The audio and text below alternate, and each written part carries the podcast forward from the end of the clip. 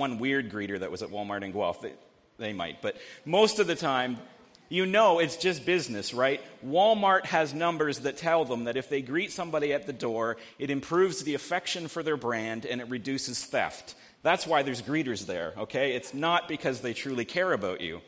And, uh, you know, so at Lakeside, we're like every other church, and we have the same desire. We want to be a friendly church. We want to be known to be hospitable to people. But living in a f- world that's full of these sort of sales techniques and, and Walmart greeters and fake friendly advertising and fast food, it's kind of easy for us to see that the art of hospitality has started to slip away in our culture, right? But it's a dangerous thing to let hospitality diminish, to shrug hospitality off either as just some sort of cynical marketing thing that churches do, or as hospitality is some relic of a previous generation, and we don't do that anymore. Um, you know, that's just something that, you know, the Pilgrims did and, you know, our grandparents did, but but we don't do. And it's dangerous to sort of shrug off hospitality as not important, because for Christians, hospitality isn't optional. And what I hope to show today, uh, through the law and through the New Testament and the New Covenant and the, the ministry of Christ, is that hospitality is actually hooked deeply into the nature and the character of God. And that hospitality is actually really embedded into the incarnation of Jesus into the world and in his ministry. And that hospitality is like this sort of gravitational mass that the structure and ministry of the church revolves around. That if you don't have hospitality sort of at the center of it all, drawing people in, you know, like the sun keeps the planets in orbit. Hospitality is this sort of central core truth, this mass around which the ministries of the church revolve and are intended to revolve. It's the glue that binds everything together. And it's God's desire for the church that we be hospitable. In fact, it's not optional. We must be hospitable people. And so looking at, at, at maybe starting with God the Father and looking in the Old Testament at the law, one thing that we know about the Old Testament law is that the law reflects the character and the mind and the nature of God. Okay, so when you're reading, you know, Exodus and Leviticus and Deuteronomy and you're plowing through all those laws and you're wondering what they're all about, keep in mind all the time as Christians that God's law reflects his nature, his character, his heart, his mind, his intent and his desire for us. And so with that in mind, we look at the law, and we can't help but notice that God has really, really clear ideas about hospitality. And he has a deep passion that his people that are going to be known by his name express care towards one another through the exercise of what we call hospitality today. It wasn't optional. It was in the law. It was in a lot of places in the law. And what God meant by hospitality was not just a home-cooked meal and a nice chat over coffee. That's not what God's talking about. When he, when, when he's talking about hospitality in the in the nature of, of, of creation and in his intent for his people, the laws of hospitality were rooted into the Hebrew culture, into, into the culture of the Israelites. And as you go through the law, you realize that without hospitality, it's doubtful that the society and the economy could even function. In the world that they lived in, in the dangers that were out there, in the need for cohesion and for trust and for safety, hospitality was super important to Israel. And so in addition to the, all that cultural stuff, God built the need for hospitality into the identity of his people so that they would be known as God's people, as people of hospitality. So God's laws of hospitality, first of all, it assumes that we're aliens, that we are outsiders in a foreign land. So God builds into his people this notion that you assume that you're the stranger. You assume that you're the foreigner. You are a temporary resident in a foreign land. And so the very experience of being an alien or a traveler, you're vulnerable to others and dependent on God, right? And he put this into Israel with their exile in Egypt. Egypt um, was the foreign land that Israel was born in. And so Israel, it was built into their D N A, so to speak, that they were foreigners and that they needed to care for foreigners because they recognized that in themselves. They could empathize with others. And it was fundamental to Israel's identity. And so when they were receiving God's promises, Abraham was told that his descendants would be sojourners or travelers in a land that is not theirs. And so the first idea of hospitality in the law is the identification as the traveler, as the stranger, as the person who walks through the front door and doesn't know anybody, right? As the people who are living in a place that they don't understand, don't speak the language, and don't have any connections in, that's Israel's identity. That's the identity that God put into his people. Secondly, his law asks that we recognize and respond to the needs of outsiders. So because Israel, because God's people can empathize with that, his law demands that we respond to them, that we meet their needs so that they are cared for.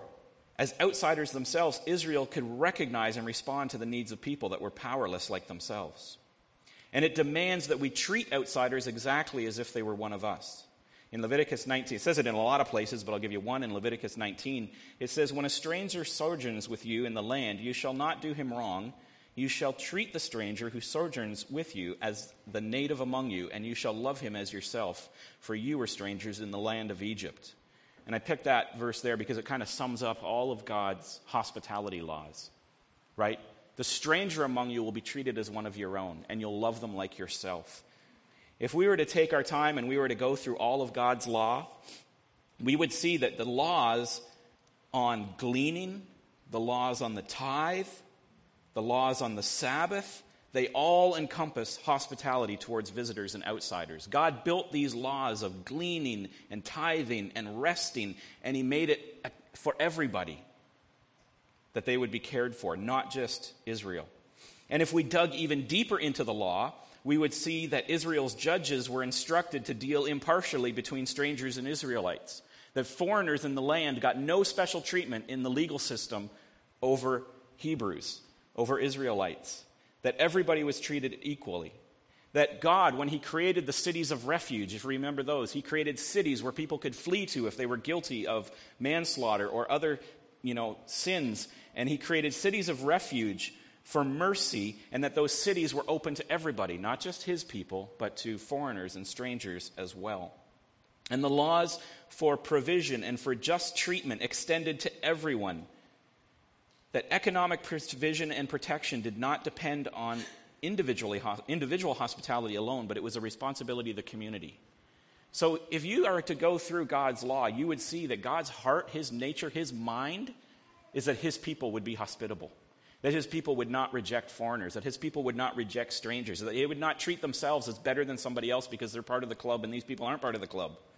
God built his law around this notion of hospitality, of welcoming others, of including others, of treating everyone equally.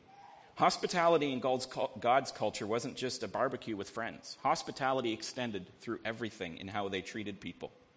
And so God built the roots of hospitality into the Old Covenant, and there was no escaping his heart for how we were to treat people who were different than us and people who were foreign to us and, and people who just kind of showed up on your doorstep, right? It was a radical level of hospitality. I'll just give you one quick example. You remember uh, in Genesis nineteen, there was two visitors who arrived in the city of Sodom, and they were given hospitality by Lot. And then the men of the town at Sodom, nasty town, came, they wanted to abuse these men, basically said to Lot, you know, send these men out. You know, we want to abuse them. We want to take advantage of them. And Lot refused. That he basically went out and he entreated them. He said, you know the laws around here, guys. They're under my roof. They're under my protection. I will do anything to stand between you and them to protect them. The laws of hospitality in God's, in God's world are radical. They're not just, you know, dinner and coffee. It's taken very seriously.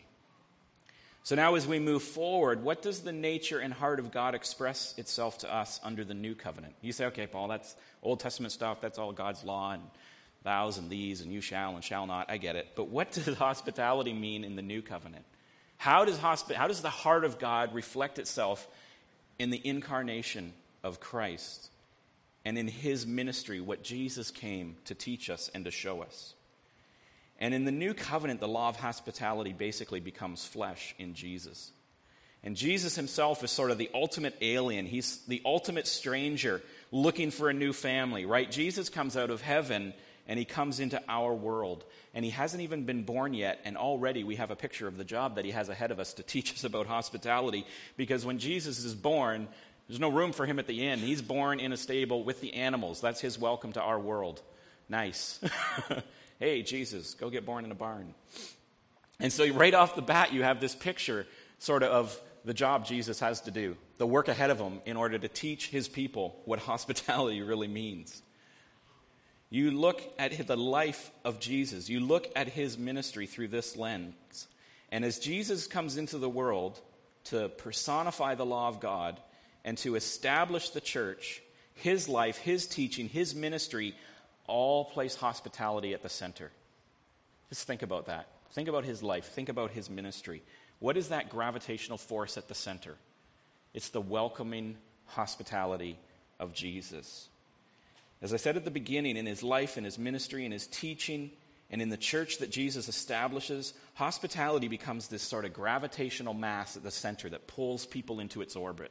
It pulls people into the orbit of Jesus. It pulls people into the orbit of the church. And people are drawn in towards God and begin to revolve around it. And that's why hospitality is not just this nice thing that good churches do. Hospitality is at the core of Christian ministry, is one of the foundational pillars at the center that everything revolves around. So theologically, if you think of the incarnation sort of theologically, our pursuit of understanding God, the idea of God or Jesus as a guest or a stranger in the world is basically an important element in this theology. As we try to understand God, we have to understand that Jesus is a guest or a stranger in our world. And by starting off with that, it gives us a glimpse, it gives us an understanding of, of what God is trying to teach. And the practice of Christian hospitality is linked to it. Because Jesus is a stranger, he is vulnerable. He's expressing the need for hospitality shown towards him, right? He faced rejection. He was the stranger, right? It says in Luke, um, uh, Luke five, I think it is, it says, "And Jesus said to him, 'Foxes have holes and birds of the air have nests, but the Son of Man has nowhere to lay his head.'" This is the reality of Jesus. This is how he came into our world, needing our hospitality, needing to be recognized. And he and his disciples, they were dependent upon the hospitality and support of others as they embarked on their ministry journeys. You remember when he sent them out, he said, "Don't take a bag, don't take anything, just take your sandals and your coat and go. And when you meet somebody, if they welcome you into your home, then accept that and do your ministry based on the care of the people as you go." Hospitality was rooted into Jesus' ministry with his disciples. They required hospitality to make it work. The ministry hung on it. And at the same time, Jesus also presents himself as the ultimate host. He's sort of the ultimate stranger, but he's the ultimate host. As a host, he proclaims welcome to the whole world, that anyone who comes to him is welcome in his kingdom. Anyone who comes to him is welcome at his feast. Right? John three sixteen and many others. Whosoever comes. He's the host that welcomes everyone, not just his own people. Last week we studied Hebrews chapter twelve, where there was the two mountains and the two kingdoms. And the second mountain, you remembered, was this picture of hospitality. It was angels and saints and souls and God and Jesus and the Holy Spirit, everybody worshiping together in the city. The fellowship and the hospitality of the kingdom that's coming. Jesus is the ultimate host. So he models for us both being a guest and being a host. He's stranger and he's family. And he modeled this in a way in his ministry where Jesus allowed himself to be a guest in places nobody else accepted. This is important. Jesus came into the world basically in all the things that he did. You remember he was radically disrupting the misguided law keeping that was taking place, right? Jesus showed up and the Pharisees and scribes and Essenes and I mean all of them. We pick on the Pharisees, but all of them sort of equally. They were the Sadducees as well. You know, they were interpreting the law in their own way. And they were interpreting the law in a misguided way. And Jesus over and over and over has to correct them. And so when Jesus comes into the law, into the world in this place, he encounters the Sadducees and the Pharisees and everybody else and the scribes. And he realizes that they had turned hospitality into this sort of social circuit of dinner parties with the right kind of people. Right? You think about Jesus' ministry and where he allowed himself to go to be a guest. He saw the Pharisees and everybody, and they were in this little dinner circle. And they were inviting each other over, and they were throwing great parties, and the food was really good. And if one Pharisee invited this guy over, then he invited that guy over. And so there was this little circle, and the laws of hospitality were being completely misapplied. So Jesus comes in there and throws this gigantic, you know, whatever, rock in the middle of their pond. You know, he throws this, you know, gigantic wrench in their system of religion and hospitality. And Jesus allows himself to be the guest of people and show hospitality to them by sitting at their table with people that nobody else would touch. Right? Jesus comes to basically disrupt and to break down these misguided applications of the law. Hospitality, the way that Jesus modeled it, was a corrective measure. It demonstrated the message that Christian hospitality was supposed to deliver, a message of acceptance and respect and recognition and love to people who were suspicious and hurt and wary. The people that Jesus met with, they were suspicious of the Pharisees. They were hurt people. They were very cautious. And Jesus' hospitality broke down all of those barriers because he would go and sit with them and eat with them and interact with them and talk with them and treat them as equals, to the scandal of the Pharisees and the Sadducees and everybody else. Jesus showed that hospitality is the first initial gravitational tug at the hearts of people who ultimately need him. Right? Hospitality is that first connection, the first thing that drew people into the orbit of Jesus. And it begins to have its effect when you can get people into your orbit, or you can enter into their orbit, and they start to be drawn towards this pure, genuine care for them that has this person and the gospel of Jesus at its center. Hospitality with Jesus at the center draws people in because it's genuine and it's pure and it's caring. And hospitality is so simple yet profound. It's a physical statement of the destruction of the status and the class boundaries that are irrelevant in the community of the new covenant, right? And this is spoken about in, in many different places. That, you know, the church transcends these worldly distinctions. You know, Paul even had to address Peter on this because you remember in Galatians, Peter was going to visit and Paul was there and Peter came and he started to separate himself and eat with the Judaizers and he wouldn't eat with the rest of the Christians in Galatia. You know, and Paul called him out. He said, Peter, like, what is going on? We don't support this. This is not the hospitality of Christians. This is not the hospitality of Christ. We all eat together. First Corinthians eleven, the same thing. When we, ta- when we take communion, Paul is scolding the Corinthians and saying, when you guys get together, there's a bunch of you that show up with all the food. You eat it all before anybody else can get there. What are you doing? That's not how we practice hospitality in the church. Hospitality, again, I'll say it, was this sun at the center, this gravitational force that the early church revolved around. Sharing meals with each other, sharing in each other's homes, visiting one another. There were no church buildings. There was there was just people's homes. That's where church was. And so through sim, you know, just simple hospitality, Jesus basically challenged that classism and racism and the religious snobbery of his day. And it was important. It was instrumental to the early life of the church because that church had to pull together or it would die. And it was through hospitality that Jesus started to break down those barriers. I'll give one example from the life of Jesus here. There's the story that we have in Luke fourteen, and it starts in verse one. It says, one Sabbath, when when he went up to dine at the house of a ruler of the Pharisees, and they were watching him carefully. Okay, so that's how it starts out. Now, the interesting thing here is, notice this, a lot of people forget this, Jesus ate with the Pharisees too. Jesus didn't just eat with all the poor, but you think of Jesus, you know, he ate with the lepers and the poor people and all the sinners. Hey, Jesus ate with the Pharisees too. Everybody needs Jesus. Even the religious lost, even the wealthy, even those in power, they need Jesus too. And Jesus ate with everybody. He showed his hospitality to the Pharisees as well. And later on it says, as they were talking about the dinner and, and people who were invited, he said also to the man who had invited him, when you give a dinner or a banquet, do not invite your friends or your brothers or your relatives or rich neighbors, which is what they were doing, lest they also invite you in return and you be repaid.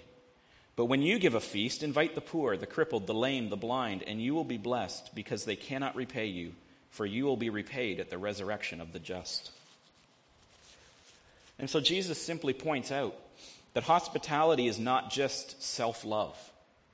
Hospitality is not just exchanging entertainment. It's not a reason to be repaid or even to expect to be repaid.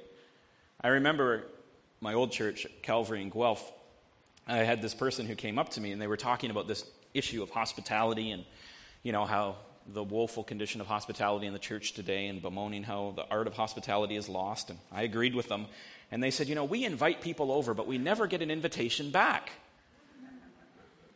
And it's like, well, that is disappointing. I'll grant, I'm not denying that that's not disappointing, but that is not the point. It's not the point to get an invitation back. The point is to show hospitality without expecting invitation, to show hospitality to people who can't invite you back because they don't have a home to invite you back to. So yeah, so it, it is sad sometimes when you invite, and I know there's those, you know, you're out there, those people who are faithful, and you're inviting people over, and people are coming over and all that stuff, and you're you're on side when you're like, yeah, preach it, brother, because there needs to be more hospitality. But at the same time, make sure that as you're expressing hospitality, you're not expecting to get it back again, that you're not judging and saying, oh, you know, these people, they should invite me back, because that's not the point of Christian hospitality. That's not the hospitality that we need to reflect at Lakeside. We need to reflect this hospitality that Jesus talks about. To invite people over and not expect to return. To invite the type of people who can't return and be hospitable to them. It's not just a social exchange. It's a central force at the center of the church that keeps all of its members in orbit and draws everybody in. And draws everybody from outside the church in as well. Not just for us inside the church, but to invite those outside. And so there's this chain of hospitality that sort of starts at the church and it goes through our home and it goes out into the community. And there's all these sort of spin-off benefits of this sort of chain of hospitality that might begin with a greeter at the door. It might begin with a church dinner. It might begin in small groups with a program. But eventually we make it personally and it comes through our home and eventually it goes out into the community. And there's this social and economic and physical and spiritual and accountability web that just gets built. All these different levels that hospitality builds on. Five quick things for the roles of hospitality in the church. We've looked at the law, we've looked at the incarnation of Jesus. Now we look at the role of hospitality in the church, in the church age. It's for meeting the needs of strangers and the poor. And Acts chapter six talks about that. The Greek word for hospitality as it's used in the New Testament is actually philoxenia. And philoxenia is basically putting together two words, putting together love and strangers. So hospitality is the love of strangers. It's essentially taking a stranger and making them a friend. That's hospitality.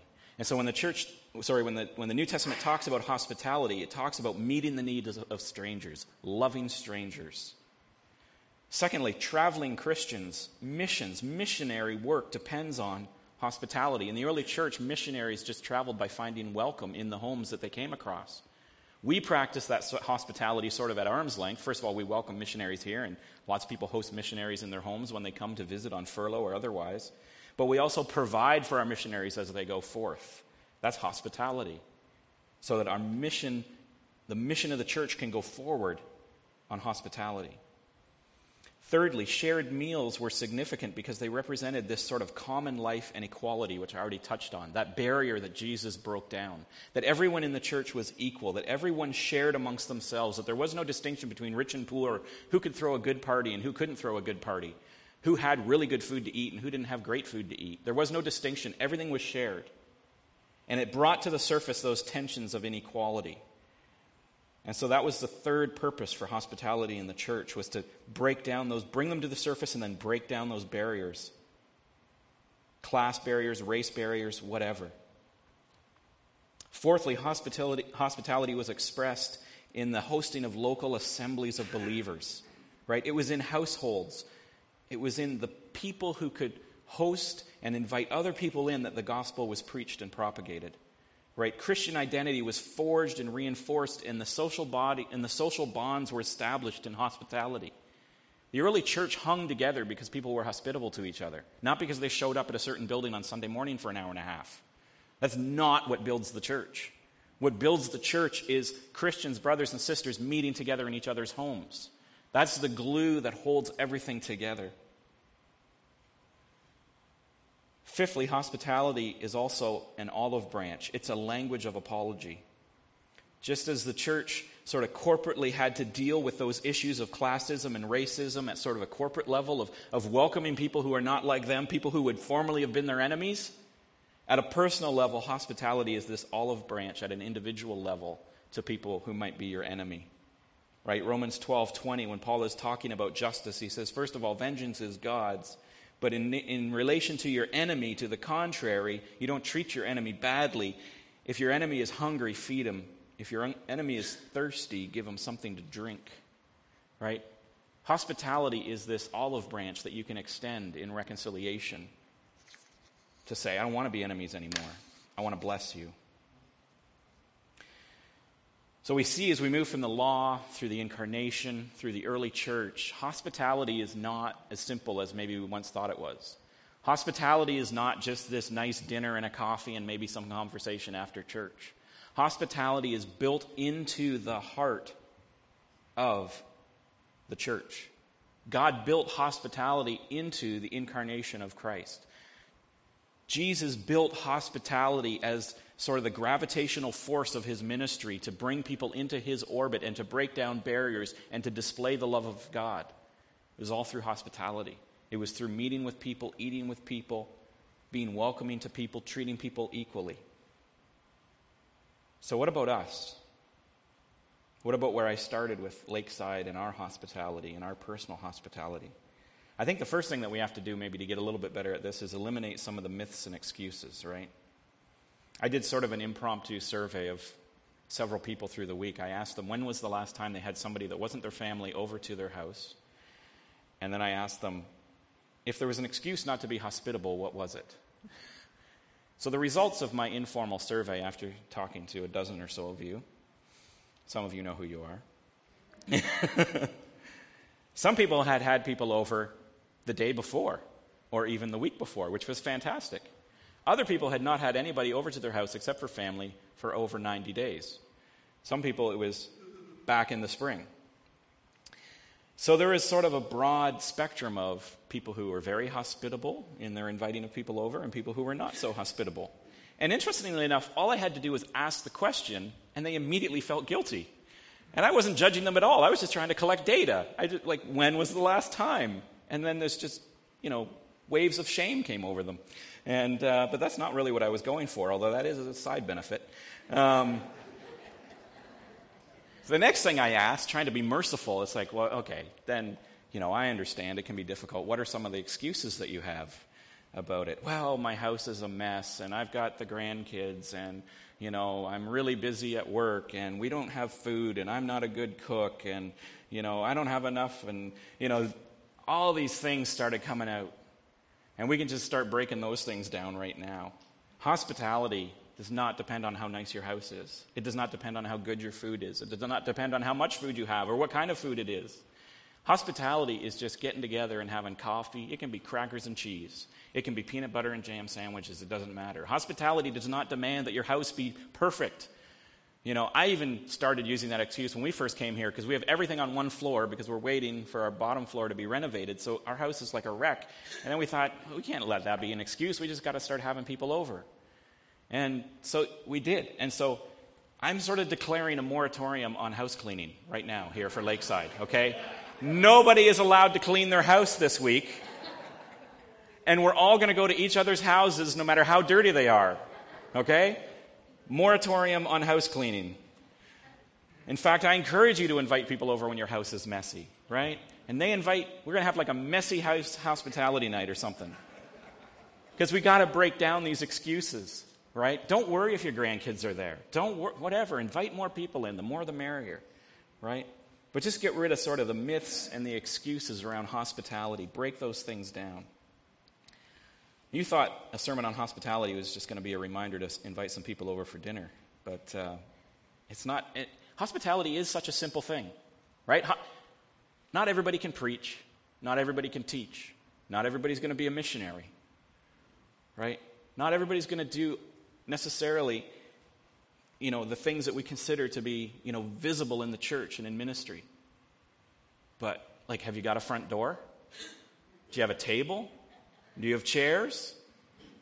Got some crackers? You're qualified to be hospitable. And it's hospitality, as we've covered already, that glues the church together. There's something uncommon that happens around a dinner table that will never happen in a sanctuary. Leviticus ten one is one of my favorite verses. It says that the people of God need to be able to distinguish between, excuse me, the holy and the common. Leviticus ten ten. And there is something uncommon that happens around a dinner table that never happens here in church, right? It is something holy that happens in hospitality. When we show hospitality to each other in a small group of people or even just one or two other people, right? In a church auditorium, you only see the backs of people's heads. Around a dinner table, you see their faces, right? In this service, mostly only I speak. Around the table, everybody has a voice to share. In order to honor our ministry workers and people in time, we kind of keep our service on the clock, right? I'm looking at the clock right now thinking that, you know, those, you know, people that have the grade twos want me to finish on time. And so to honor people's time and to honor the fact that you have turkeys in the oven right now, we keep the service, we keep this, this on time. But in hospitality, when you're sitting around the table this afternoon, there's no clock. You can just share for as long as you want, right? There's no schedule. So there is something holy, something uncommon that happens in hospitality between Christians. You see each other's faces. You share your lives together. Everybody gets to talk, and there's no time limit. It's, it is the church functioning as God intended it to function. This isn't the end of church. This is just one part of church. So hospitality draws people in. It's the expression of the gospel that literally cements the church together. And it's God's desire for his church that we be hospitable. And so what do we do about that? Well, we're going to do some stuff to, to sort of promote hospitality in the church in the weeks to come. We can have a sort of look who's coming to dinner Sunday where people sign up and we invite people over to church, kind of help you, you know, take that step out, you know, to strangers that visit. Introduce yourself. When you see somebody you haven't seen before, introduce yourself. You know, say hi, welcome them, offer them to come over for lunch. You know, for those who can't repay, make sure that when you are being hospitable, when you're inviting, you're not just inviting friends, but you're also inviting people, maybe people you don't know quite as well, maybe people that you never expect will get a, re- a return invitation from. But show them hospitality. Show them Lakeside loves them. And to the community as a whole, you know, maybe there's some stuff we can do there to show our love to Halliburton, to show that we are hospitable to them. There's things that we can do as a church to do this, but ultimately it rests on you.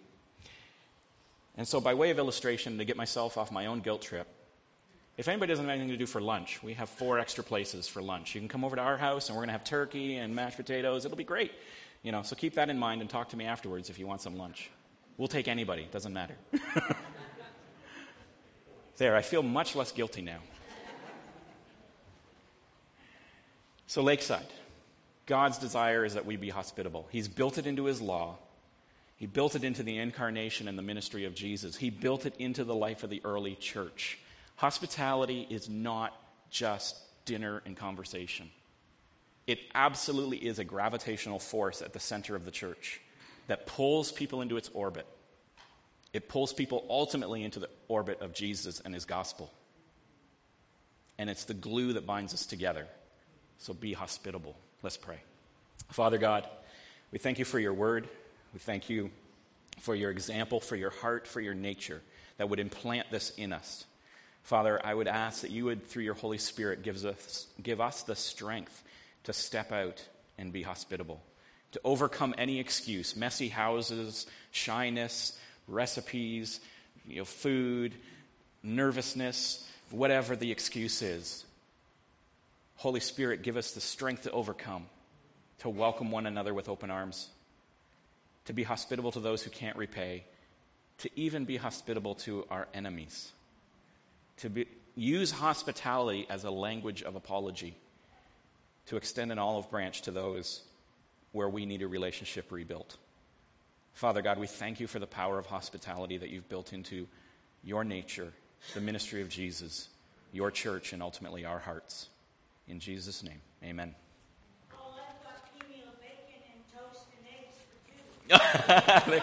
There you go. That's six already. We can take six of you.